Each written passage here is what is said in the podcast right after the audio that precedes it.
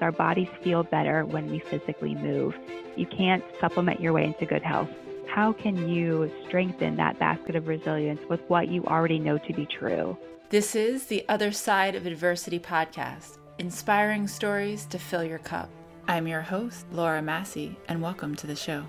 Our guest today is Dr. Catherine Takayasu, better known as Dr. Katie.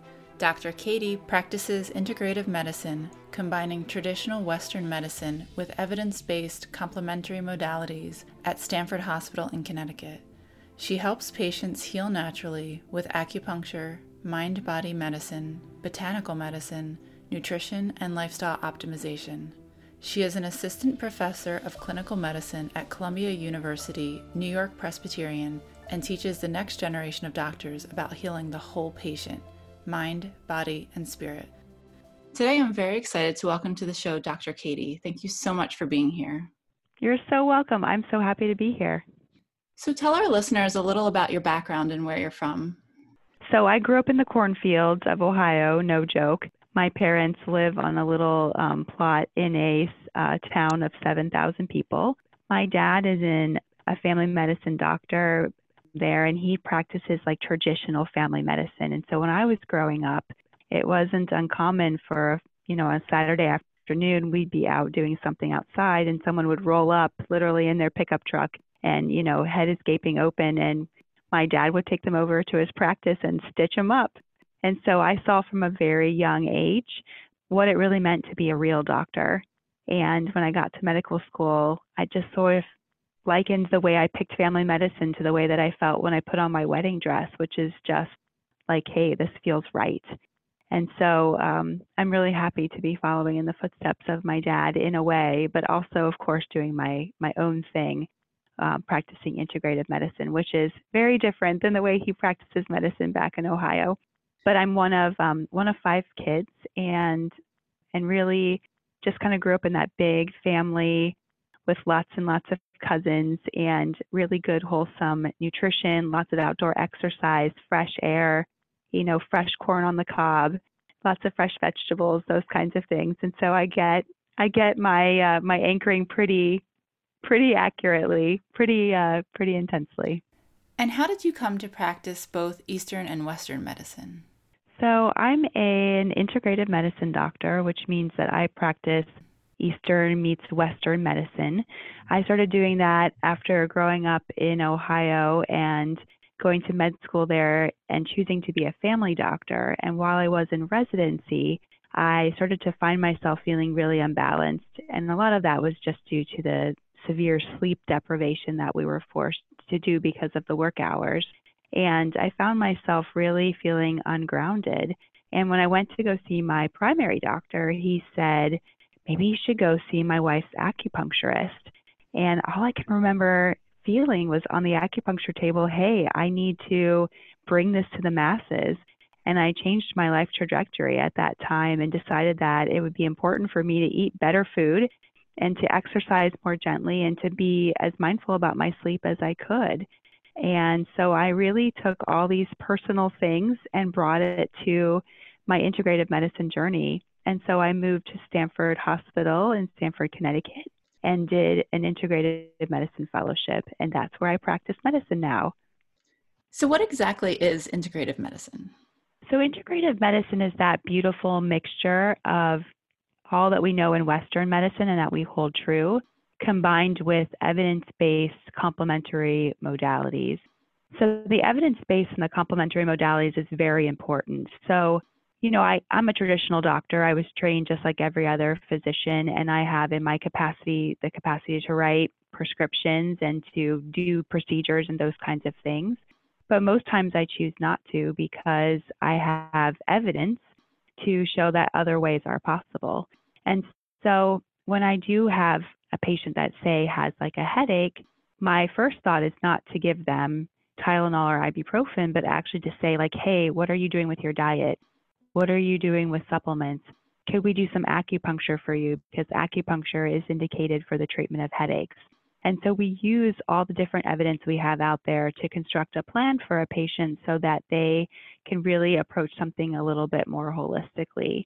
So, integrated medicine doctors do all sorts of things, but we have a huge arsenal of tricks in our bags that we can pull from to really treat patients in a holistic way. And so, when I see someone, it's um, it is about acupuncture, it is about herbs, but the most important thing that we work on together is how are you living your life? How are you really being mindful of your lifestyle?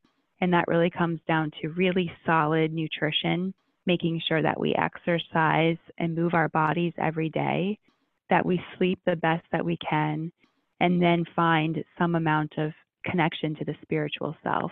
And so that's what I'm coaching patients on every day in my practice. And I know you like to talk about keeping the different bodies healthy. So tell me a little bit more about that. Absolutely. You know, this isn't something I learned in medical school or certainly in residency for that matter, but it's something I've discovered um, working with people like you who do yoga and teach meditation and are really present with the fact that we have lots of different parts of ourselves and that we can be cognizant of all those parts at one time. So I'm very cognizant of the fact that we have physical bodies. And often when I see patients in the office, we're talking about physical things like I have a pain here or my stomach hurts. But we also have emotional bodies. And that's the, the place where our emotions come from, where we get anxiety and depression and anger and fear and all those kinds of things we also have mental bodies, and that's our ability to think and to process and to use what I call like your forebrain, like the brain that's in the front of your head to process things, as well as your hindbrain, which is kind of like your intuition, if you will. We have those kinds of mental capacities. And then, of course, there's the spiritual capacity, which is if you come right down to it, all of us are really just energy anyway. And the spiritual self is probably the most true self. And so when we think about the different parts of ourselves that make us up. What I will always want patients to tap into is the real you, the real you that lives like in your belly, that you connect to when you breathe and when you do yoga and when you're trying to fall asleep at night and when you feel, you know, love for your partner or your family members or your friend. Like that's the real you, that that connection to that real self. And so I try to encourage patients when we're working together to figure out how to connect to those different parts of themselves. I love that. Thank you. And following up on that, the the mind body connection, like what are some ways that you in, encourage that to help affect the health or the results of a procedure, for example? So, one of my favorite doctors talks all the time about the placebo effect. And the placebo effect is really this just this idea that when we think a certain way about something that it's probably going to to work just because we believe it's going to work. And in studies, when they when they do, you know, like randomized controlled trials, and they actually take a substance and they compare it to placebo, very often placebo actually does just as well, or sometimes can even outperform the sub the uh, the substance at hand, just because someone's belief in it is so powerful. And we can use this to our advantage. I think it's actually amazing that the placebo effect exists because you can harness that positive intention for your greater good in your body. And so if you come to me for acupuncture and you believe that it's going to work, trust me, your acupuncture is going to be more effective. The same thing goes when you do things in your life that you believe will actually work for you. You're going to notice that they work better than they do for other people. I've seen this happen over and over again with patients over the course of time. And what's really cool, the reason that all of this exists is because we have in our brains the capacity for what's called neuroplasticity. And this is that the neuro connections that we have in our brains are constantly changing. And that the more time we spend doing something or believing something for that matter, the more those connections are strengthened. Now, this could also work to the detriment. So, if you are someone who's reliving over and over a past trauma and haven't healed from it, then reliving the past trauma is only strengthening the parts of your brains that are reliving the trauma. So that's not helpful. But if you use things like cognitive behavioral therapy, or you work with a therapist, or you're doing things in your life that will help to recircuit those neuro connections, you can actually change the way that your brain fires. And we know that neurons that wire together fire together. And that is the whole reason that meditation works so well at helping people to calm down. I'm a naturally anxious person. I didn't always feel that way, but going to medical school, being in residency, being a young mom, having a lot on my plate has made me attuned to the fact that when I get out of balance, like I tend to towards anxiety. And what helps me connect to myself and to recircuit to stop those bad connections that want to wire towards anxiety has actually been meditation. And so we have seen it. It's so interesting in the brains of chronic meditators, people who habitually meditate, they actually have completely different wiring in their brain that light up differently on our functional MRIs and our PET scans than other than other brains.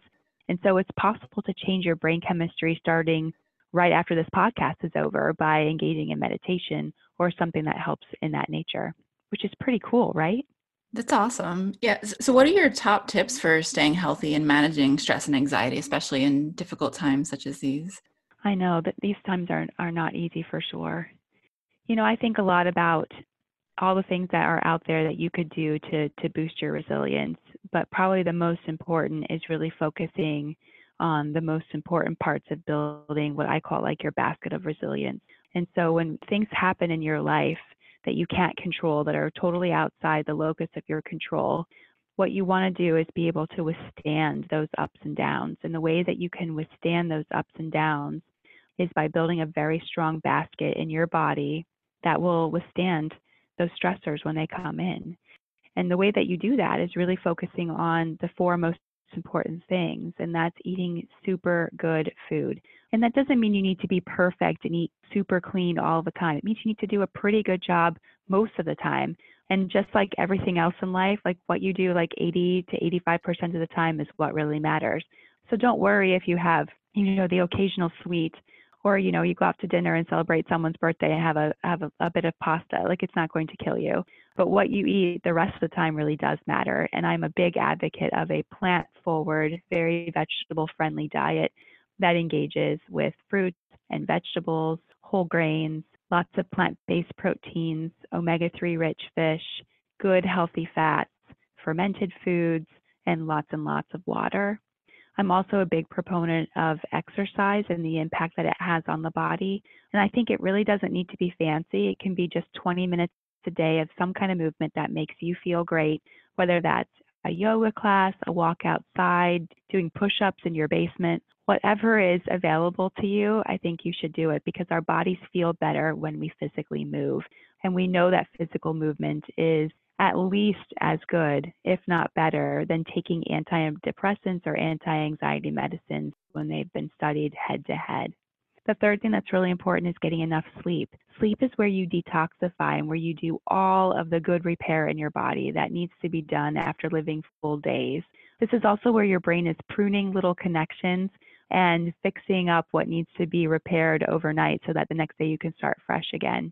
And then the last thing that you need to be very cognizant of is your spiritual self and connecting to that in whatever way serves you. So if that's, you know, going to church or synagogue, if that's praying at home, if that's doing a bit of mindfulness or meditation, all of that is really good for your spiritual self. And so you take those four components nutrition, movement, rest, and your spiritual self and you really home in on those. That's your basket of resilience. And in that basket, then you can plant things like a supplement or acupuncture or something else that you're doing to enhance your health. But what I see so often is that patients come in with big bags of supplements thinking that if I just take enough supplements, I'm going to be healthy. And absolutely not. You can't supplement your way into good health, but you can leave your life, your lifestyle in a really great way that will help support you when things are very challenging. And so I encourage all of you that are listening to this podcast to think about how can you strengthen that basket of resilience with what you already know to be true. And then you can pipe in some other things as they seem appropriate. Let's talk about the importance of sleep and some suggestions if you're having trouble sleeping. Sleep is not does not always come easy. I myself have had bouts of insomnia. They started several years ago when we were renovating our house and we moved we moved next door and everything kind of got turned upside down. It kind of caught me off guard at the time because I had been through med school, I had been through residency, I had had twin babies. And at the time, my kids were three years old. But there were just a couple of changes at work, and then they changed in environment and a couple of other things that happened. and it was kind of like the perfect storm. And all at once, I wasn't sleeping. And then what I noticed was every day I was waking up feeling so anxious because I just wasn't having that time to sleep. And at the time, I saw a sleep therapist who really changed my life, taught me some behavioral things that I still, you know, hold true to this day. But once you have a sleep issue, it never really goes away. It's just something that you manage. And I've really come to peace with just some nights it's just not easy to sleep. And that's because my mind is very busy and it's hard to quiet down. And I'm just present with that and understand that if it's not tonight and if it's not tomorrow night, then it's probably the third night that it will that I'll, you know, be able to sleep again and maybe the rhythm will be, be reset. But there are certain things that can be super helpful to sleep. So I think behaviorally, one thing that I have found really helpful is is setting up a bedtime routine. So every night, just like I put my kids to bed, I put myself to bed. And it starts about an hour before I want to fall asleep. And generally after I put my kids to bed, I head on into my, my bathroom and I draw a bath. I soak in magnesium salts, usually one or two cups of Epsom salts, and this allows for transdermal or through the skin absorption of magnesium. I also have a little cup of chamomile tea, not too much. We don't want to have too much liquid before we go to bed because that'll keep us up going to the bathroom. But just having one cup of chamomile tea and the way you can make that really good and helpful for yourself is one cup of water with two bags steeped for like 10 or 15 minutes. And that allows you to get a little bit stronger chamomile herb into your body. I also then will do some quiet reading of something that's kind of on the boring side so that it's not waking me up. And then I do a little bit of meditation or prayer before bed. And then I start to just allow myself to drift off. And if you've ever had sleeping problems before, you know you can't just fall asleep. Sleep isn't something that just sort of that you can make yourself do. It's something that sort of happens to you. And so what I really encourage patients to do is, you know, not just go, go, go all day long and then just magically expect to fall asleep, but really make the circumstances in your life and your bedtime routine before you go to sleep to really allow your body to naturally relinquish to rest. And sometimes that helps. That's great. Thank you. And you, we mentioned supplements a little earlier. Can you talk about some of your favorite supplements, especially around useful for stress and anxiety? Oh, for sure. So, one of the things that I think is really important and most of us need on a daily basis is vitamin D because it's just so hard to get vitamin D from our food sources. And so, if you are able to be outside, it's my, you know, would be the best way to get your vitamin D to be outside with, with uh, you know, skin that doesn't have sunscreen on it for 20 minutes. But then, of course, we get in trouble because that's not good for our skin. So if you find yourself kind of in that in that conundrum, I recommend um, making sure that you get vitamin D3 into your life. Most of us can tolerate 1,000 or 2,000 international units a day, but you should talk to your doctor if you're curious about like how much exactly you should be taking. I also really love magnesium. Most women specifically are magnesium deficient, and magnesium is a super useful supplement. Not only does it help with relaxation of the body and the mind, it's also helpful for like physical discomfort, like muscle fatigue or just like sore muscles, like after you've done too too difficult of a workout or just feeling stiff from sitting on your bum all day. It's also really good for um, helping kind of ease the stools. So if you have some issues with constipation, it's really helpful that way also. And then interestingly, it also is very helpful for headaches and um, and for menstrual cramps. So it's like a total win for women in general to take a little bit of magnesium and you can do that in several different forms. It's super important to recognize what form you're taking the magnesium because if you take the wrong one, it could give you, you know, a loose stool, which would not be very, very pleasant. The different types of magnesium would be citrate or oxide if you tend towards having constipation, and then a chelated magnesium like glycinate if you tend towards a normal stool or even on the loose side. And any other supplements? Oh, absolutely. There's so many to choose from. One of my favorite supplements, probably my favorite of all time, is one called Lemon Balm. And lemon balm is a cousin of the mint family. In fact, you can grow it in your garden. It's growing uh, right outside here at the Tully Center at Stamford Hospital. And lemon balm can be steeped if you grow it in your garden. You can steep it like in a tea. Otherwise, you can buy tinctures of it. You can also find it in supplement or pill form. I kind of like the tincture myself. I lean on the brand Herb Pharm. They make great products, and you can sort of just dose up with the with as much as you need. So you would do you could do like maybe 15 drops like in a cup of warm water and just sort of see how it affects you.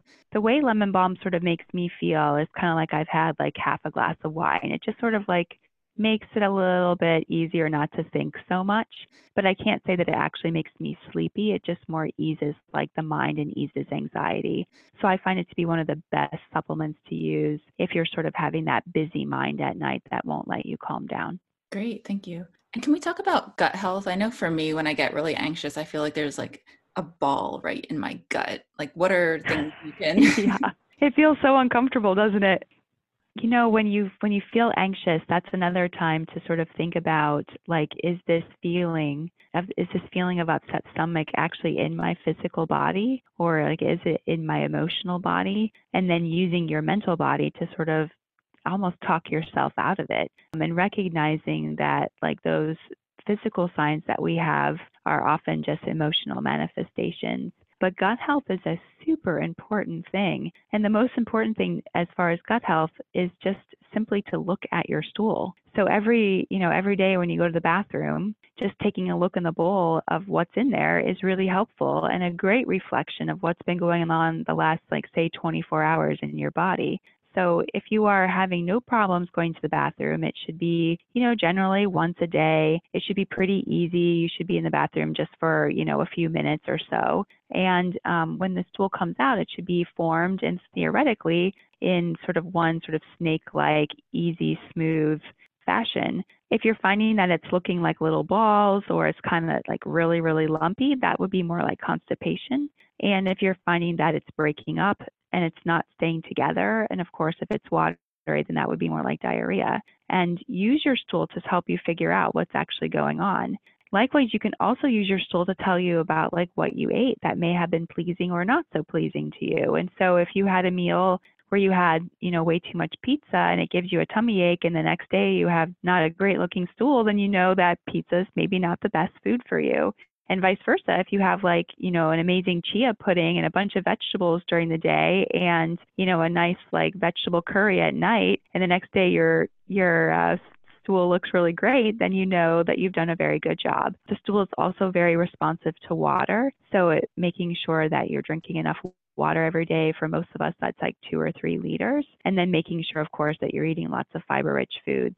Our probiotic mix in our gut is really important too because your probiotics, those good little bacteria that live there, are what's actually helping you to break down your food. And they love fiber rich foods. So things like asparagus, onions, garlic, if you can tolerate those kinds of things, they're especially good for your little probiotics. And you want those probiotics in there because the probiotics are breaking down all those fiber rich foods and making short chain fatty acids, which are like little anti inflammatory molecules that fly all around the body and really help the body to, to really just function at tip top shape. And so the bacteria in our gut is really important and we need to feed them what they want, which is good food. So good food is not only good for us, but it's good for the bacteria.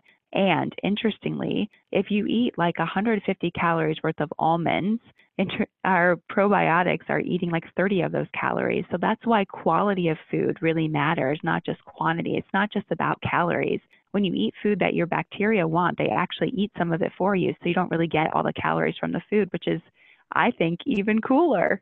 That's fascinating. I had no idea. yeah, absolutely. Do you have any final thoughts for our listeners? You know, I think at, at times like this, when things are uncertain, it can be really ungrounding. And so I encourage everybody to come back to what you know is true in your life and come back to the, the things that help you feel anchored. And so if prepping your meals every Sunday for the week is helping you feel anchored, then I want you to do that. If scheduling your exercise into your working from home schedule is anchoring, then I want you to do that. If taking a bath every night feels amazing, then that's what you should be doing. And if calling your mom every day or your grandmother to check in to make sure that they're doing well and sort of just being in, in the community in that way, then that's what you should be doing. And so figure out every day like how to how do you feel grounded and and come back to that because that's ultimately what's going to get you through this time as things around you are constantly changing and we don't really know what's coming next. I think it's pretty easy to to get all caught up in like the the hubbub around you, but take all that energy that's circling around you and bring it back to center and do what you know will make you feel better. And then uh, that ultimately is your secret to success for living your best healthy life. Great. Thank you so much. And where can people find you online to learn more?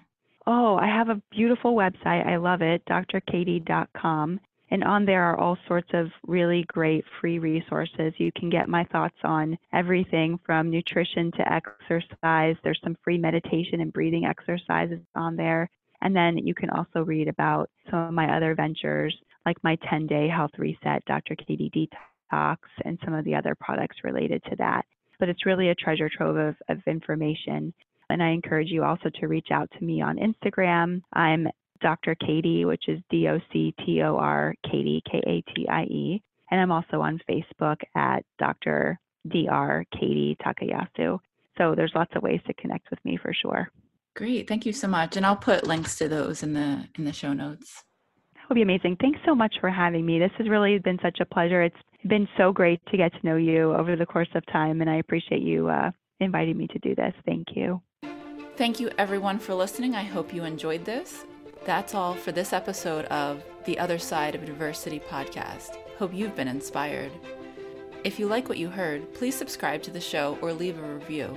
It's the equivalent of supporting a small business owner. Love fully, live fully, and shine your beautiful light. Thank you.